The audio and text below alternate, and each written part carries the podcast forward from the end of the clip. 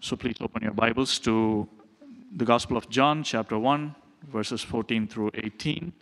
If you're using a Pew Bible, you will find that passage of Scripture on page 71 of the New Testament. Hear the word of the Lord. And the Word became flesh and dwelt among us, and we saw his glory, glory as of the only begotten from the Father, full of grace and truth. John testified about him and cried out, saying, This was he of whom I said, He who comes after me has a higher rank than I, for he existed before me. For of his fullness we have all received, and grace upon grace. For the law was given through Moses, grace and truth were realized through Jesus Christ. No one has seen God at any time. The only begotten God who is in the bosom of the Father, he has explained him. This is the word of the Lord. So I was trying to sing too loud. I'm going hoarse from trying to sing. Hopefully that'll clear up a little bit. well, good morning again and happy Father's Day to you fathers out there. Um, you know, one of the one of the greatest plights on our land is the lack of true fathering, and um, that's a that's a fruit that is derived from not being in relationship with the one true heavenly Father in our Lord Jesus Christ. That automatically leads to not being a good father to your children. But uh, we have an opportunity in our day as believers in Christ and those who've been redeemed by Him to uh, put on display the glory that, or at least the reality of what He intended fatherhood to be. And so, fathers, I'm very thankful for each one of you, and I hope that you'll take, take up that charge to be a godly man and wash your wives with the water of the word more faithfully and diligently that you will raise your children in the fear and admonition of the Lord, not, not exasperating them, but bringing them up in the truth and the true knowledge of Jesus Christ. Be encouraged, men. That's your calling. If you do nothing else in this life, but be faithful to your wife and washing her with the truth and care for your children the way God wants you to, you will be a faithful and godly man that will shine out with glory on the day of Jesus Christ. So take heart, men, and be men in this day. Now, as we enter back into the Gospel of John, I'm bringing you all with me into the Trinitarian torture chamber. Just as some of you tasted last week, uh, we are discussing some of the deeper issues relating to the doctrine of the Trinity. The reason why we're doing that is because the Gospel of John brings this issue up before us and slaps us in the face with it. And in order to be faithful to the Word of God, and, and I, as far as I can uh, do with a good conscience and a clean conscience, in order to be a faithful pastor to you all, I can't ignore this one little word that we've been looking at in John 1:14 and 1:18, our favorite Greek word now, right? Some of you know how to say it. What is that word? Monogenes. That's right. That Jesus Christ is the monogenes of the Father. He is the only begotten from the Father. He is the monogenes theos. He is the only begotten God. Now, how do we understand what that means? That's really what we're looking at in last week's message, and hopefully, by God's grace, I intend to finish in this week's message. Now, before we pray and we ask for God's grace and help to be with us as we try to tackle such a, a topic, um, let me begin this morning just by fully acknowledging a couple things. Um, I recognize that sitting under sermons like these are challenging. Okay? I'm not ignorant up here as I'm preaching a sermon like I preached last week that it's really stretching our minds and it's really it's it's bringing us further along in this process of thinking through how God has revealed himself to us in the scriptures. I recognize that that's that can be trying.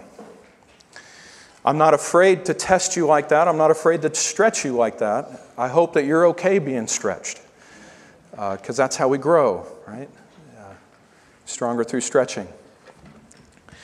I know that it's challenging, and, and I also am very aware that I am pressing all of us up, right up to the edge of the envelope on this issue of the sonship of Christ we are really coming to the very end of all that we can rightly consider and discuss concerning the nature of Christ's sonship. What does it mean when we say that Jesus is the Son of God? That's what we're trying to get at. What does the Bible mean when it describes him as the Father's only begotten? This is the major issue between Christianity and Islam. If you don't understand this issue, you're going to have no ability to witness to your Muslim neighbor. This is the issue between Christianity and Jehovah Witness and Mormon theology. And if you don't understand this issue, at least understand it the way that the scriptures has revealed it to us, then you are not going to be able to be a faithful witness to your Jehovah Witness when he comes knocking on the door. You're not going to be able to look at him and say, You claim to be Jehovah's Witness, but I actually am Jehovah's Witness, and let me tell you about him. You're not going to be able to do that if you don't understand the nature of Christ's sonship.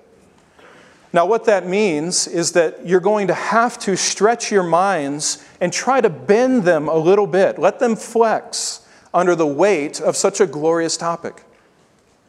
You're going to have to do that if you're going to be prepared and ready to engage this world with the truth of Christ. And the only way that I know how to prepare you to do that is to force you, whenever I have you captive as a captive audience, is to force you into this issue. I know that this is a hard issue. It's, it's not fun reading 500 pages of systematic theology and articles and books discussing this very topic. It's not hard weeding through all the issues. But I do that so that I can help you learn and grow in your understanding of who Christ is so that you'll be a more faithful witness for Him.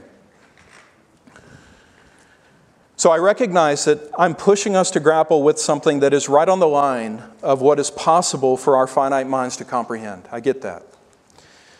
But I want us to remember what we're trying to do here. We're definitely entering into high and, in many ways, incomprehensible areas of theology the study of God. But we're not entering into speculation or mere theory whenever we discuss this topic. We're simply looking at a particular word that the Holy Spirit has chosen to describe the Son of God to us. We are looking at this word monogenes, and we are asking honestly, God, what does this word mean? We understand how that word was used in Greek culture. We understand that it was used in reference to an only begotten son, to a father or a mother. We, we get that, but what in the world does that mean when we're talking about the second person of the Trinity? What does it mean that he was begotten of the Father? That's what we're trying to get at here. We're taking this word and we're trying our best to understand what it means. And I just want you to keep that in mind as we are wrestling through this topic. Okay? Amen? Amen? All right. Well, let's pray in light of that and ask the Lord to give us grace to understand what He's revealed in His Word. Father, we, we, we are very aware of how limited our minds are, Lord, of how dull we are, of how deadened our hearts are by the world around us and the culture in which we live in or the, the darkness and the evil that is rampant and on the rise all around us. We are very aware of the effect that that has on us. Lord, we step into this room gathering with the people of God, quote unquote, calling upon you through our Lord Jesus Christ. And yet, if we're honest, we do so with distracted minds and divided hearts. God, I, I know that we are we're not only distracted by the things of the world, Lord, there are so many weighty issues that the people in this room are walking through right now. So many ways that this fallen world is touching us personally and powerfully. And uh, Lord, really testing our faith in you. God, I pray that you would give us grace here together as one people gathered in the name of our Lord Jesus Christ. Give us grace to lift our eyes unto the hills and see freshly from where our help comes. Or to see with, with a new awareness, a new spiritual awareness that our help comes from the Lord, the maker of heaven and earth. Lord, help us penetrate into this eternally significant issue of the sonship of Christ. Lord, help us see the glory not only of that sonship as it's revealed to us in the scriptures, but help us see the glory of what it means for us as those who hold fast to Christ in faith.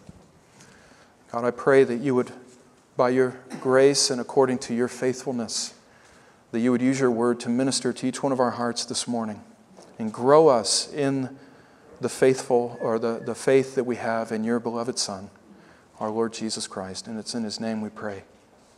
Amen. Amen. All right, well, as we get back into this, let's start with just a general summary or a recap of what we looked at last week.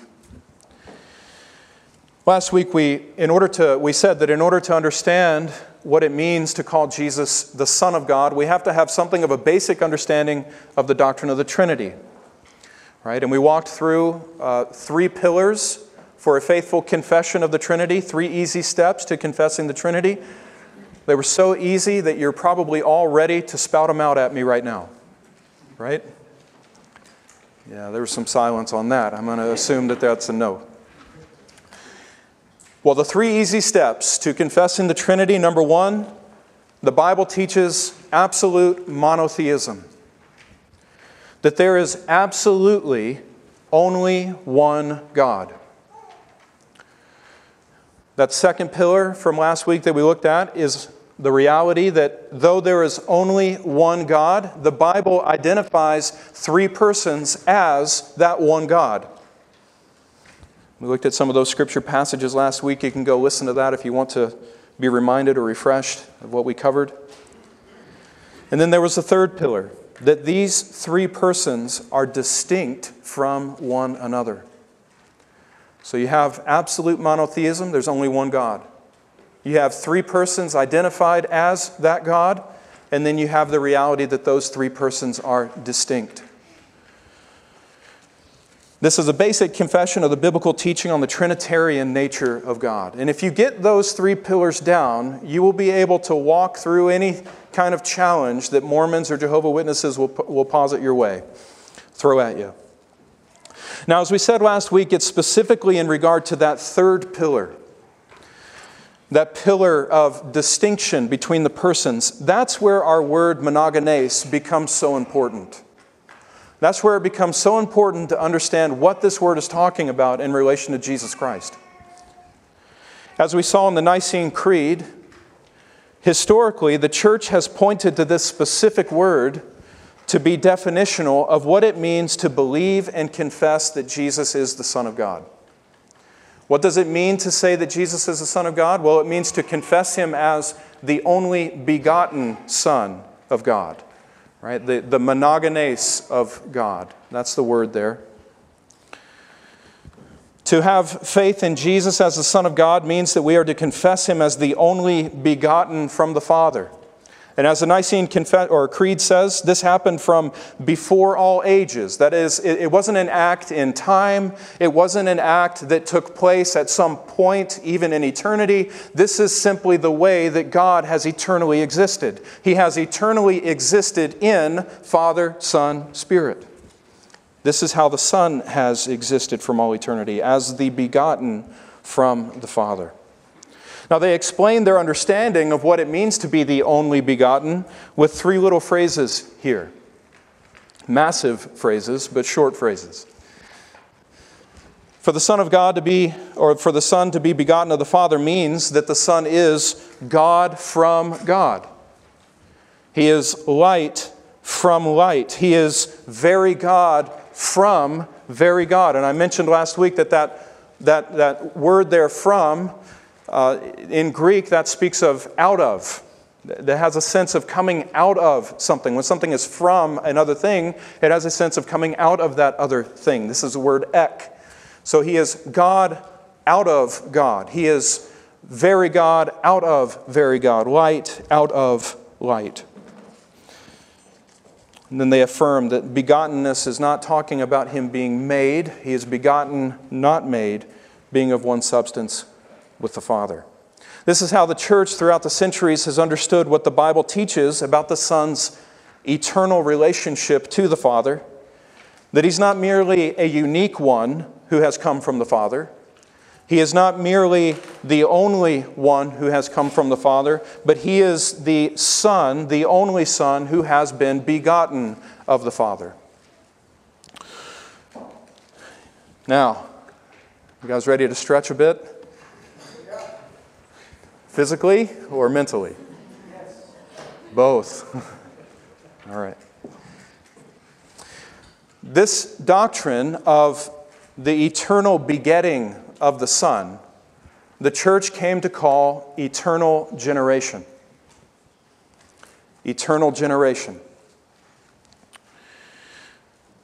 The teaching of eternal generation is that within the eternal being of God, there is this eternal act whereby the person of the Son is generated out of the person of the Father. Guys follow me in that?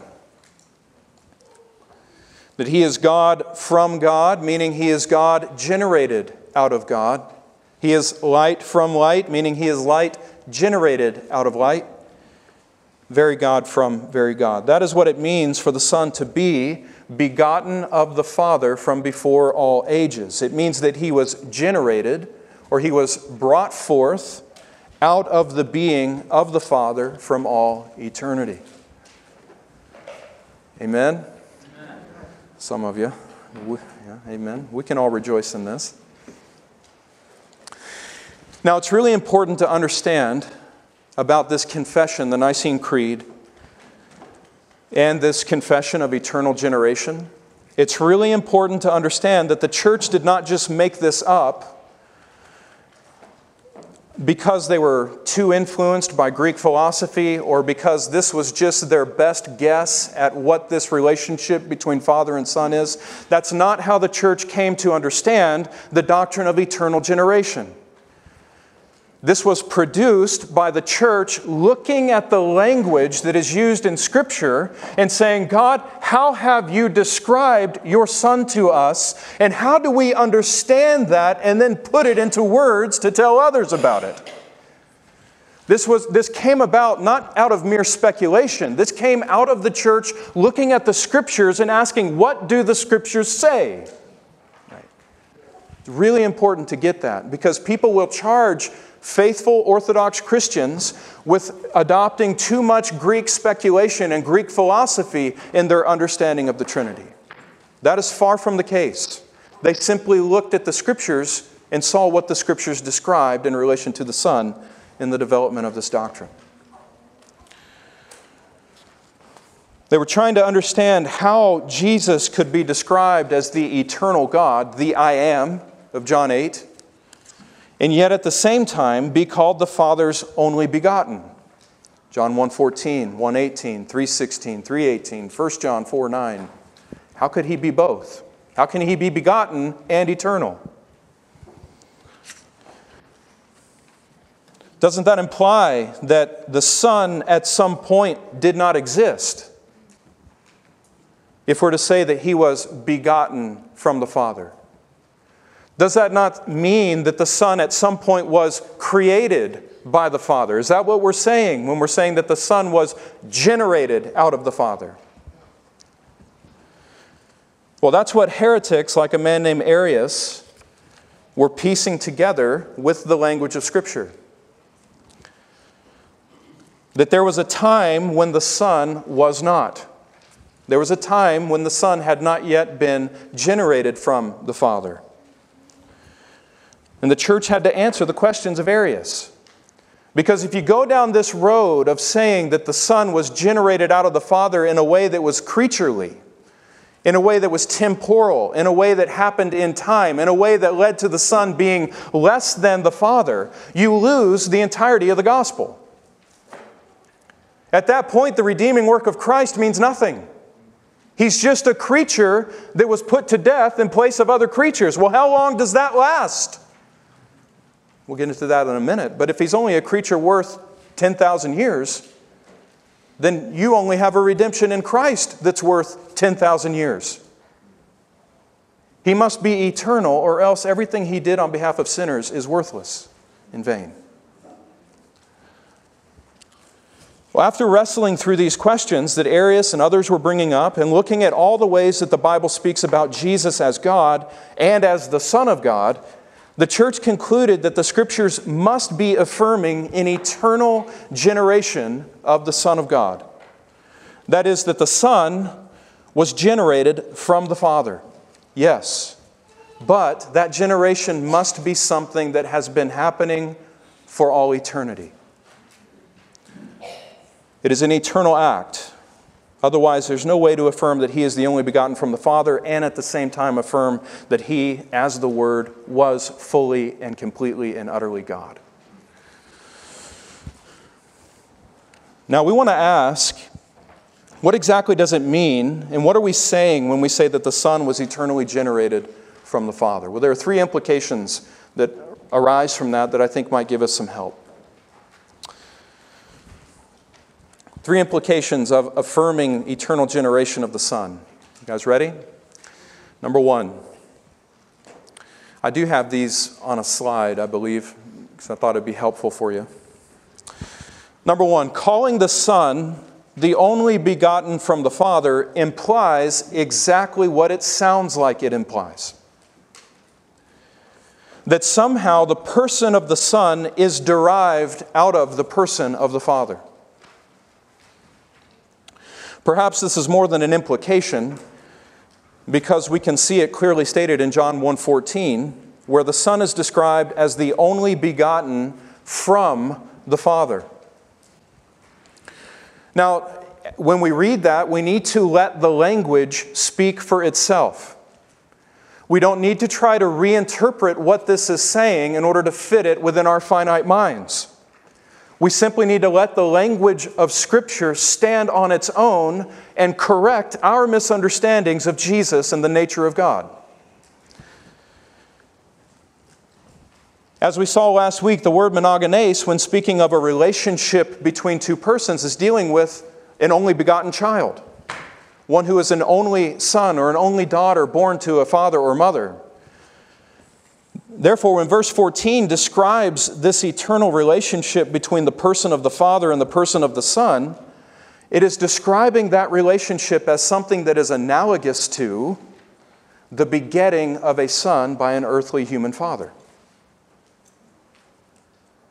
You guys follow me there? Ah, it's okay if you shake your head no. I just want to make sure that we're being as clear as we can be with this. In verse 14, using this word monogenes in relation to the Son and the Father is pointing to the relationship between a human father and a human son and saying there's an analogy there that helps us understand the relationship between father and son. It is not a perfect one to one correlation, it's not exactly the same. When we're talking about human generation of a son, we're talking about something that is temporal, something that happens in time. When we're talking about the generation of the Son of God from the Father of God, we are talking about something that is eternal. When we're talking about human generation, we're talking about something that is creaturely. When we talk about divine generation, we're talking about something that is of God. It is not, a, it's not identical to human father, a human father begetting a human son, but it is something that is similar and analogous to it.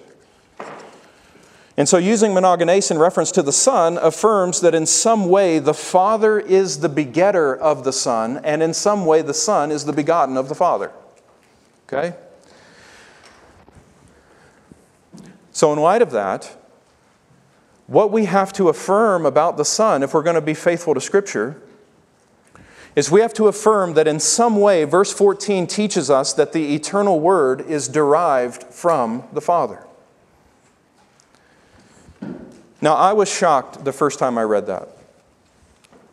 I don't know if that shocks you, but that was shocking to me. That thought that the Son was derived from the Father.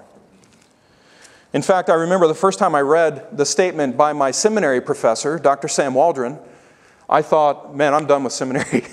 I'm stepping out of this seminary. I'm going to find a more faithful institution. But he really challenged my thinking on this. And here's what he said Begottenness means that the person of the Son is somehow derived from the person of the Father and is dependent upon it. Are you, what are you saying in that? Are you saying that the Son is not eternally God in and of himself? Are you saying that he doesn't have self existence? If he doesn't have self existence, he's not God. Right? So, what are you saying to say that he is derived from the Father and dependent on the Father? He goes on to say that each person in the Trinity, Father, or the uh, Son and Spirit is the one he's referring to, those whom, whom he's referring to. Each person is eternal, but the persons, oh, well, here it is. Each person is eternal, but the persons of the Son and Spirit originate from the Father. That's what eternal generation is affirming, that the Son is eternally derived from the Father. Now, again, because our tendency is to think of things like this as something that happened in time or as something that happened at some point in God's existence, we must continually emphasize that this begetting of the Son was an eternal act that belongs to the nature of God. It is not something that God did, it's not something that He became, it's something that He always has been. Remember the words of Berkhof. This is a timeless act. It's an act of an eternal present, an act that is always continuing and yet ever completed. Amazing statement. Bavinck, let me throw him in the ring. Tag team Bavinck on you. Herman Bavinck, he wrote in his Reformed Dogmatics this generating of the Son is not something that was completed and finished at some point in eternity, but an eternal, unchanging act of God, at once always complete and eternally ongoing. At once always complete and eternally ongoing. Amazing concept to try and wrap your brain around. I can't do it. But I just throw these statements out to you. Maybe you can go home and meditate on them and get more clarity than I have. So, the first implication uh, from this that we need to take away is the fact that the Son, in some way, is derived from the Father. Second implication, and probably the most important one for us to grasp, is that it is the person of the Son that is begotten from the Father, not the divine nature of the Son. It is the person of the Son that is begotten of the Father, not the divine nature of the Son. This implication flows necessarily out of what it means to call Jesus God. If it was his divine nature, if it was his nature as God that was generated by the Father, then we would have some serious problems in regard to our faith in him. Because, first of all, that would mean that the Son's divine nature would be less than the divine nature of the Father. Because it would be a greater divine nature birthing a lesser divine nature. It would mean that the Son's divine nature is not immutable and is not unchanging, and that would disqualify him from being God because he was in his divine essence created. He was generated by God. Third, it would mean that the Son is not self existent, as I mentioned earlier, and that would disqualify him as God. So we know that we're not talking about his divine nature when we're talking about the Son being generated. This is a great mystery, and I will not pretend to be able to understand and fully explain it. But from the testimony of Scripture, it must be the person of the Son that is generated and not the divine essence of the Son. How then can the person of the Son, though, if that's true, we got to ask, how then can the person of the Son possess the fullness of divine nature? If the person of the Son is generated by the Father, how then can he possess the fullness of divine nature? Well, told you this was going to stretch you today. We're going to get to some points of application in just a minute, but hang with me, all right? Hang with me. When the Father generated the person of the Son, the divine essence was not generated with him. The divine essence was communicated to him. Remember, this is an eternal act. It's not anything that happened at one point. This is the way God has always existed. In the Father's eternal act of begetting the Son, He does not generate the Son as some new divine being. Nor does He carve up the nature of God and give a piece to the Son so that the Son can all of a sudden be called God in a way that's similar to Him. That's not the divine nature of the Son. The divine nature of the Son is the fullness of divine nature imparted to the Son by the Father. It's the full, entire, complete, eternal, holy, righteous, just, loving, compassionate, gracious, never changing divine nature of God fully communicated to the Son through the person of the Father. Yeah, amen. Amen, because we have no hope of salvation outside of that.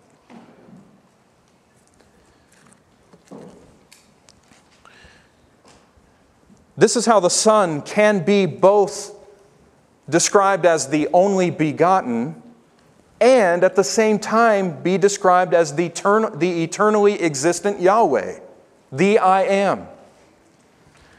Because it was not a separate divine essence that the Son took to himself when he was generated, he didn't become God.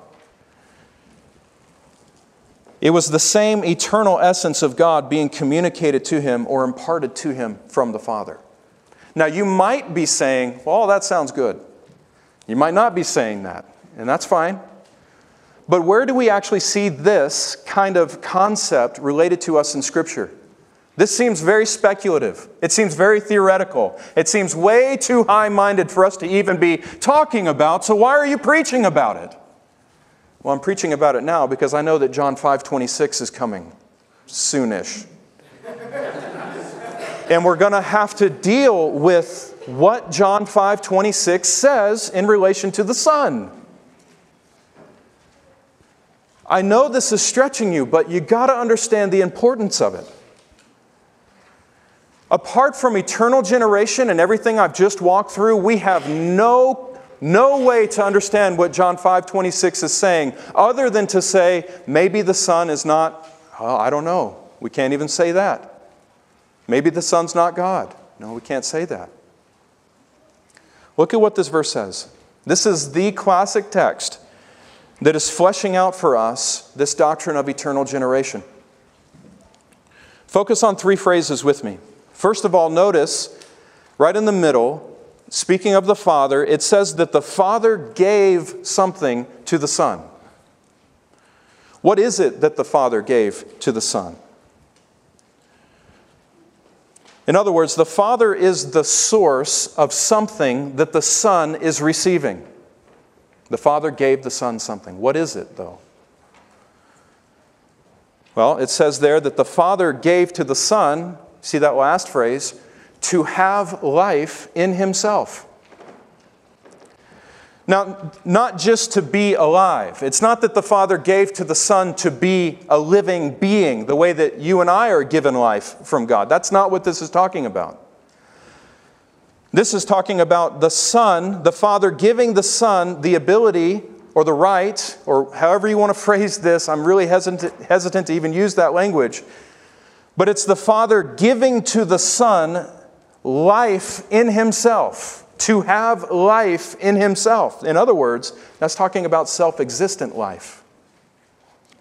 If you have life in and of yourself, you are saying that you self exist, or you are self existent.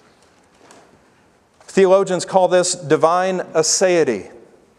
It is the self existence of God, and it is an attribute of God that is incommunicable, meaning it's an attribute of God that cannot be shared with anyone that is not God. He is eternally self existent and unchanging. And here we find this amazing statement that the Father is communicating this incommunicable attribute to the Son. The Father gave to the Son to have life in Himself. The Father gave to the Son to be self existent. How do we understand a verse like that? And you couple that together with this other phrase that's right at the beginning. It says there that it was just as the Father has life in Himself that the Father gave to the Son to have life in Himself. How can that be? How can it be that the Father, in the same way that the Father has life in Himself, this eternal self existence, the same way that is possessed by the Father, He gives it to the Son. And it's not a lesser life that the Son has, it is exactly the same divine self existence. How's that possible?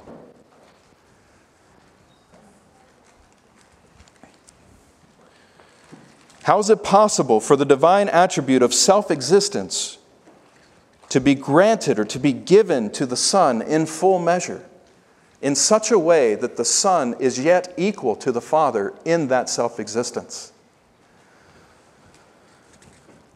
That is a mystery we cannot comprehend. That leads to our third implication.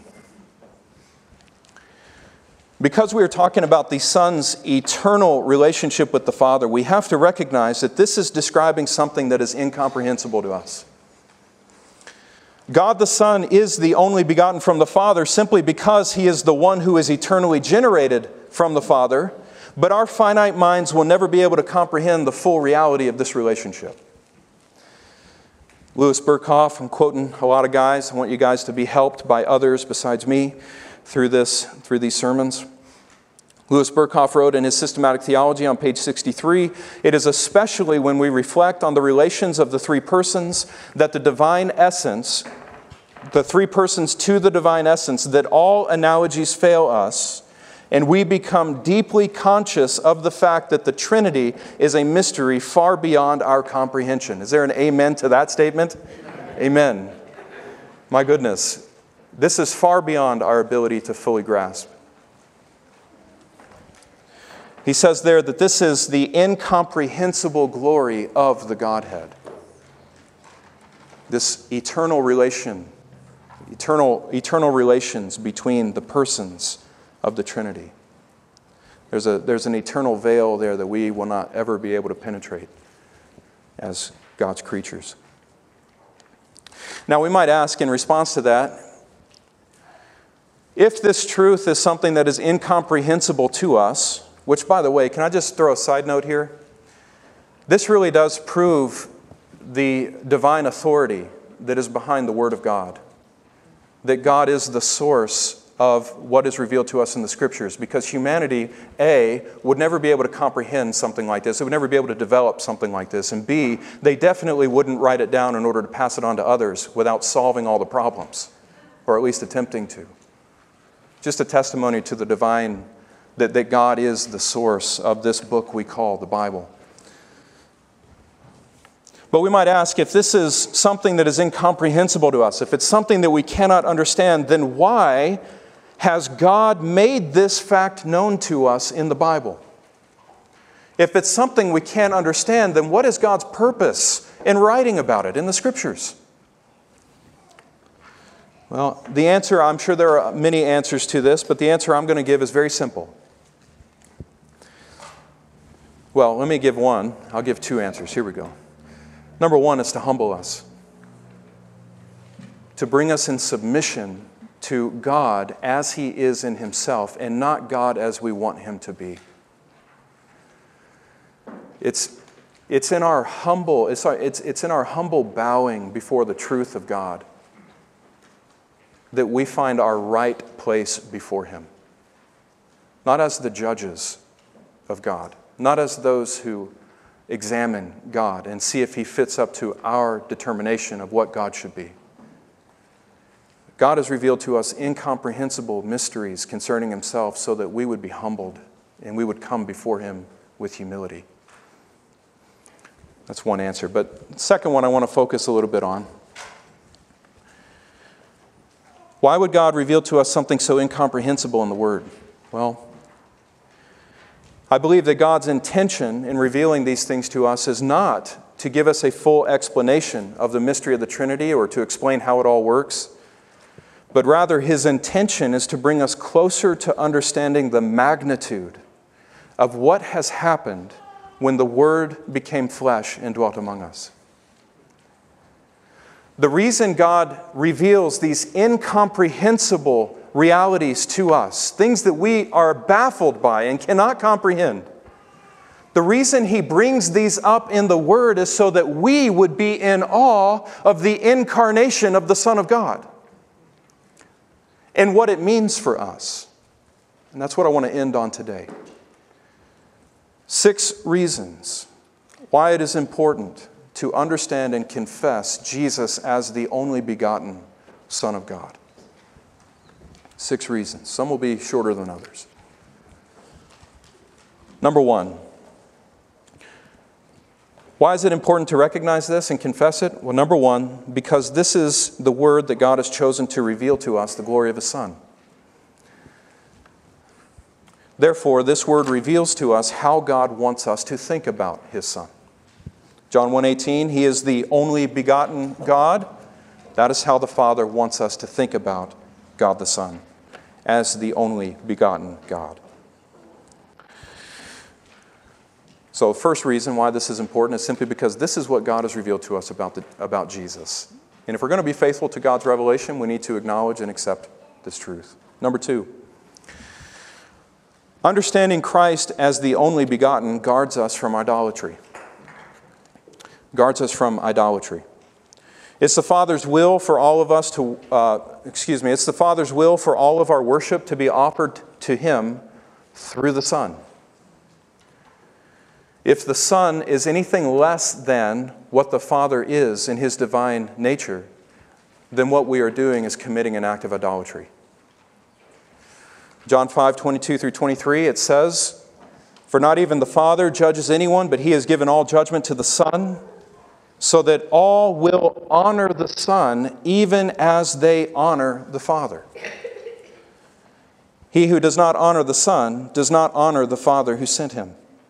Now, apart from understanding as much as we can the precise nature of the Son's divinity in relation to the Father, as it is revealed in this word monogenes, you guys follow that? Apart from having some kind of understanding of that that is biblically accurate, when we go to honor the Son or our conception of the Son as we honor the Father, if He is anything less than what the Father is in His essence, we're idolaters and we're sinning against the Lord. In other words, if you, when you worship the Son, if you worship Him as something lesser than perfect and full and eternal God, as something lesser than being on the same level as the Father, then you dishonor him and you are worshiping an idol, and you are even dishonoring the Father. It's only possible to worship and honor the Father as God when we worship and honor his Son as God, in other words, because the Son shares equally and fully in his divine essence, in the divine essence of the Father, and therefore is there's but one God to be worshiped. So that's number two, why it's important. Number one, because that's the word that God uses, the Father uses to describe His Son to us, and that's how He wants us to understand Him. Number two, apart from understanding this word biblically, we're guilty of committing idolatry in our worship of Jesus. Number three, a full hearted confession of Jesus as God the Son provides us with a robust assurance that we are in fellowship with the Father. Just read this verse in passing, I won't comment on it. 1 John 2 23, whoever denies the Son does not have the Father. The one who confesses the Son has the Father also. Just one little comment. To confess the Son in this text is to confess him as he is revealed by God to us in the Word. All kinds of people confess Jesus as the Son of God, but they don't mean it the way that the Bible means it. If you're going to confess Jesus as the Son of God in a way that ensures your fellowship with the Father, or at least testifies to your fellowship with the Father, you have to confess him as the Son according to the Scriptures. All right. Number four. And we're going to camp on this one for just a minute. Number four. Understanding Jesus as the only begotten Son helps us understand how the fullness of God's blessing can be granted to us. Understanding Jesus as God's only begotten Son helps us understand how the fullness of God's blessings can be granted to us. Ephesians 1 3, it says that in Christ we have been given every spiritual blessing in the heavenly places in Christ. Now, very clearly in this verse, the Father blesses us with every spiritual blessing in the heavenly places because He gives us the one who is Himself the fullness of all heavenly blessing. He gives us the only begotten Son. It's in Christ that we have all these blessings of heaven. What are some of these blessings? Well, in John 3:16, it is because Christ is the only begotten Son of God that we can have eternal life in him. The only reason we can have eternal life through Christ is because he is the only begotten Son of God. See, the promise of the gospel is eternal life. In fact, that is the greatest blessing that Christ came to give the world. He came to give sinners eternal life in fellowship with God in glory. But the only reason we can receive the blessing of eternal life in Jesus Christ is because He, as the only begotten Son of the Father, possesses eternal life to give. You cannot have eternal life in Jesus Christ if He does not have eternal life to give you.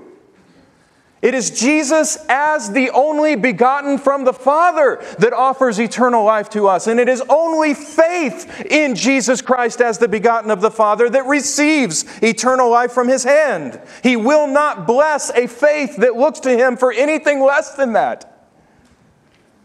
You either look to Him as the fullness of your hope and guarantee for life eternal with God, or you receive nothing from Him but judgment. You must honor him as the Lord and giver of life if you would receive life from him. And believers in this room, you know and you can testify the joy and the glory and the power of life that comes through Jesus Christ by the Holy Spirit. It's what made us new in him. It's what we taste when we're in fellowship with the Spirit of God. And it's what we're looking forward to when we get to glory of fullness and envelopment in life, in life itself with God. You know the joy of that and you know the power of that. That only comes to us through the name of Jesus Christ because Jesus Christ is the eternally living Son of God. Which leads to a second blessing the blessing of sonship or being adopted as God's children. The reason John 1:12 can say that we have been given authority to become children of God through faith in Christ is because Jesus is the eternally begotten Son of God who united himself to us. The only reason you and I can claim the blessing of being adopted as a child of God is because the everlasting Son of God united himself to us.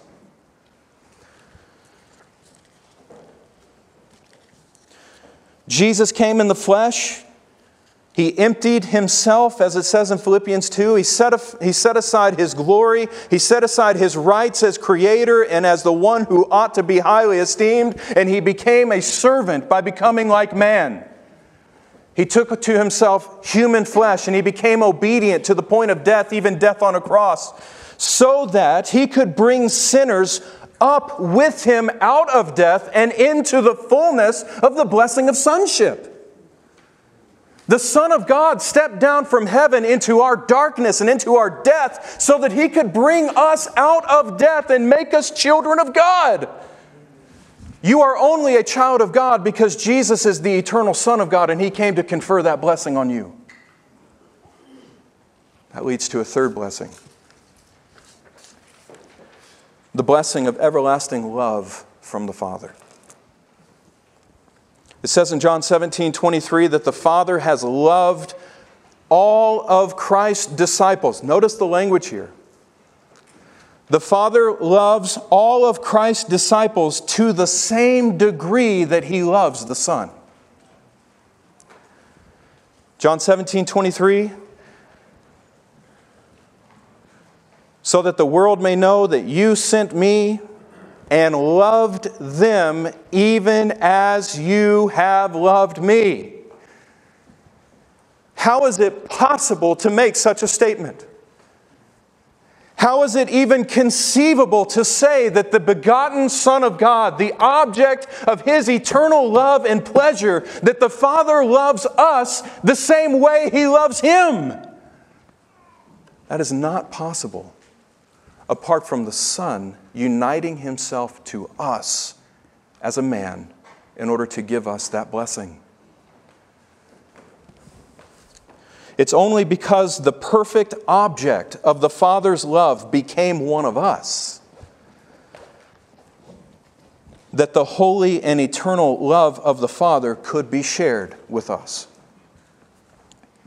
He joined himself to us so that he might save us and bring us into the eternal love he shares with the Father. Number four, the blessing of everlasting glory. The blessing of everlasting glory. John 17, 22, where Jesus gives a fuller revelation of the fullness of blessing that he is the only begotten from the Father came to give us.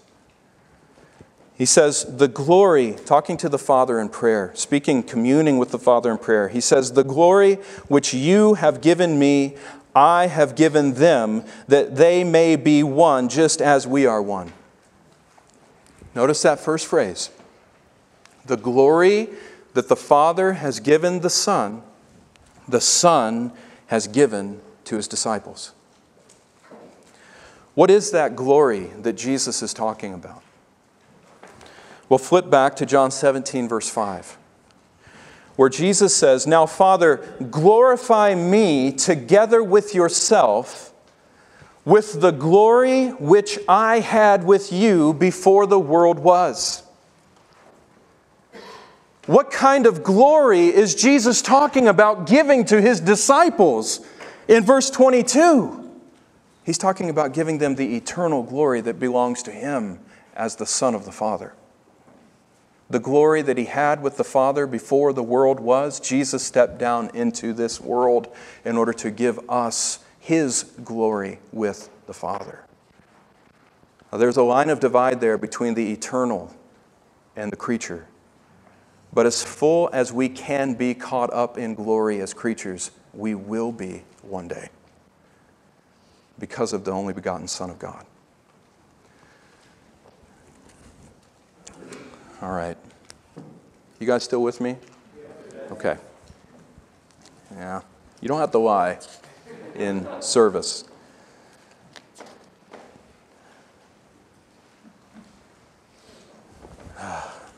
You know, I, can I just say this to that point before we move to the next one?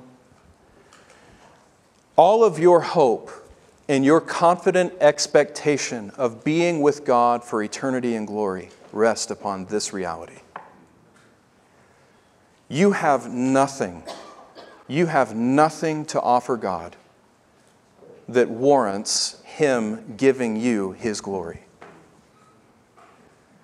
Not even, not even, I'm not even talking about as a sinner, you have nothing to offer God. That's true.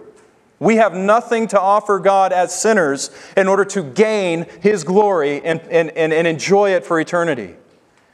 But I'm talking merely about creatures.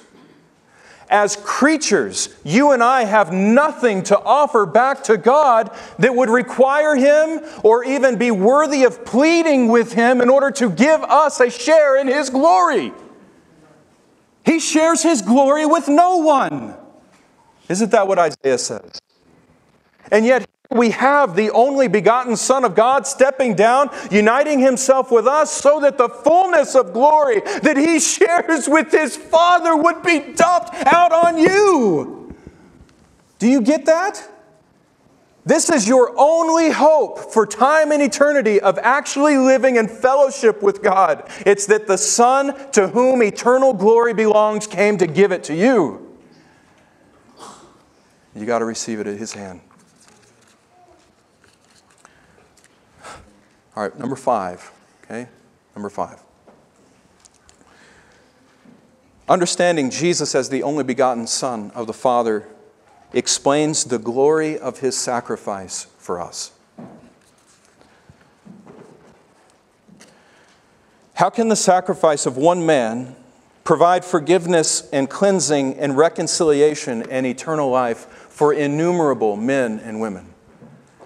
I can't tell you how often I've heard that question out on the street witnessing to people. How can the death of one man, how can you say that one man dying can satisfy the wrath of God for innumerable men and women? How can the suffering of one man for six hours on a cross save a multitude of men and women from an eternity of reaping the rewards of sin in hell? How can that be possible? Well, the answer to that, the biblical answer is it's only possible because of the worth and the glory of the person who suffered in their place. It's the worth of the person of Jesus Christ as the only begotten, the beloved of the Father, that gave an inexhaustible and eternally worthy, um, that gave an exhaustible and eternally worthy sacrifice on our behalf.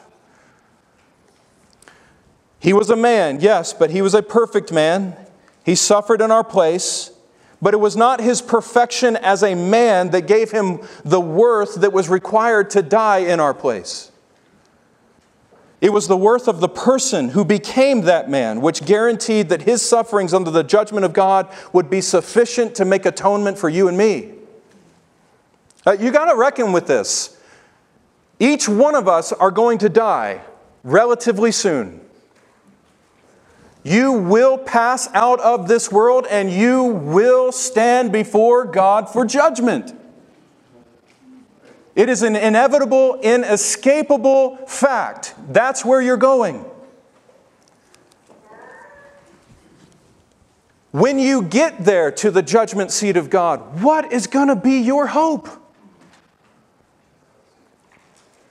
Were you really good enough to earn God's favor?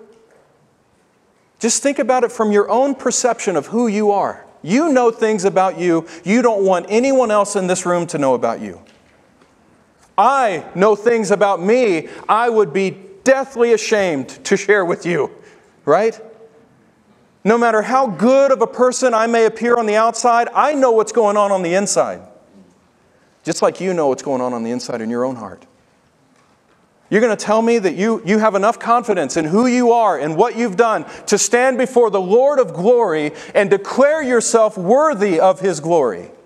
No, it's not going to happen. You know, you get these people out on the street saying, oh, yeah, well, I, when I get to heaven, I'm going to give God a piece of my mind. No, you won't. No, you won't, because when you stand before God, you will finally understand exactly what you are and you will be ashamed of what you are in His presence. You will have no response before Him. So, what then is our hope? Our hope is that the eternally begotten Son of God took our place under the judgment of the Father. And He died a satisfying death to cover over all the sins that we have committed. And he rose again in victory, proving who he is and the worthiness of what he's done. This is the problem with Jehovah Witnesses' concept of Jesus. As I mentioned earlier, for them, Jesus is a created being. He's the first and he's the greatest of all God's creatures, but he's still simply a creature. So when he died on the cross, it was not truly and fully God who suffered in our place, one who has the worth and value of eternal God.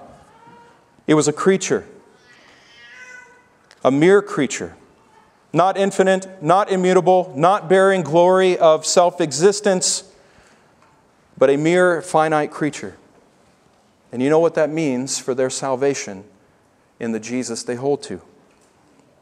It means that the value and the worth of all that that Jesus has done is, a, is of a finite value and one that will come to an end. It cannot be everlasting because it's not of infinite worth.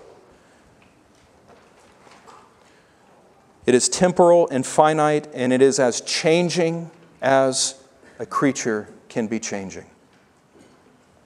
Beloved, I want to declare to you that that is not your Jesus.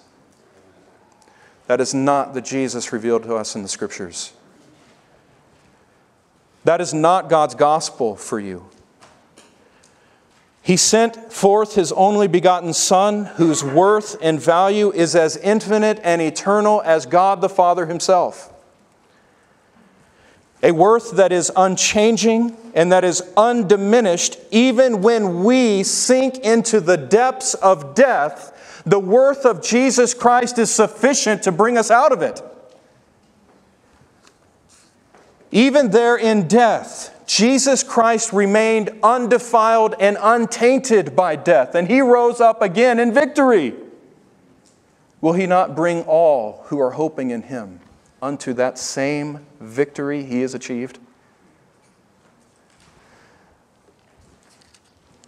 You know, it's interesting thought. When Jesus entered into death, he was not tainted by death, death was tainted by him. Death was infected by him. Death became infected by life. So that now, for every believer in Jesus Christ, death is not death to us, death is life. Those who believe in me, though they die, yet they shall live. Pleasing in the sight of the Lord is the death of his godly ones. How can it be pleasing to him? Unless it means releasing them from death and bringing them to his presence. You know, I, we're going to end here, but this is what enables you to continue trusting in Jesus Christ even when you are at your rock bottom lowest. It's His grace, it's His redeeming work that you hope in, not your faithfulness to Him. It is the depth and the breadth and the height and the length of His love for you that becomes your confidence in coming to Him. Now, you as Christians, you don't live like that all the time, do you? You sin against the Lord, you go sulk away in shame, you think you got to make up something to God so that you can come back to Him and find acceptance with Him. That is not the gospel. Stop believing that lie. Jesus Christ, the eternal Son of God, has given you an eternally worthy redemption that you are not going to sin away by your sin. You're not going to undermine the eternally worthy redemption that Jesus Christ has secured for you with His blood. I don't care what you've done as a believer. In fact, I don't care what you've done as an unbeliever. There is nothing that can keep you from coming to Jesus Christ and receiving life from His hand. You cannot out sin the riches of the eternal redemption that Christ has secured for you. All right, now in closing, the last one, number six. It's Jesus as the only begotten Son of God that gives us confidence in the love of God. We know how much God loves us by what he was willing to give for us. And to doubt his love is not merely an innocent sin against him, To doubt his love is to doubt everything about who he is and all of his faithfulness that he's promised to give us. So, Jesus Christ, as the only begotten Son of God, gives us this hope, gives us this grace to live and walk in fellowship with God. I pray that you'll come to him, that you'll receive it in fullness, that you will walk with him with joy in the reality of his life and light. Would you pray with me?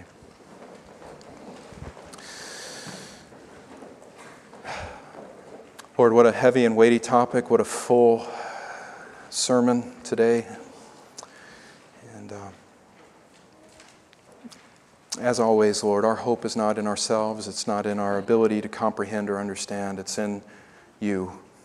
Our hope is in you and in your spirit and in the work that you accomplish in each one of our hearts for your eternal glory. Lord, we look to you to bring that work to completion until the day of Christ Jesus.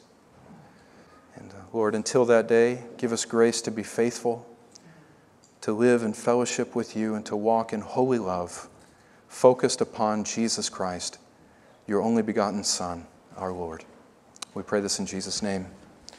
Amen. Now, hear the benediction. I'm going to read from 1 John 4, verses 9 and 10. By this, the love of God was manifested in us, that God has sent his only begotten Son into the world, so that we might live through him. In this is love, not that we loved God, but that he loved us and sent his Son to be the propitiation for our sins. May you go in the greatness of hope and the peace that the truth gives to us. Amen. Amen. Dismissed.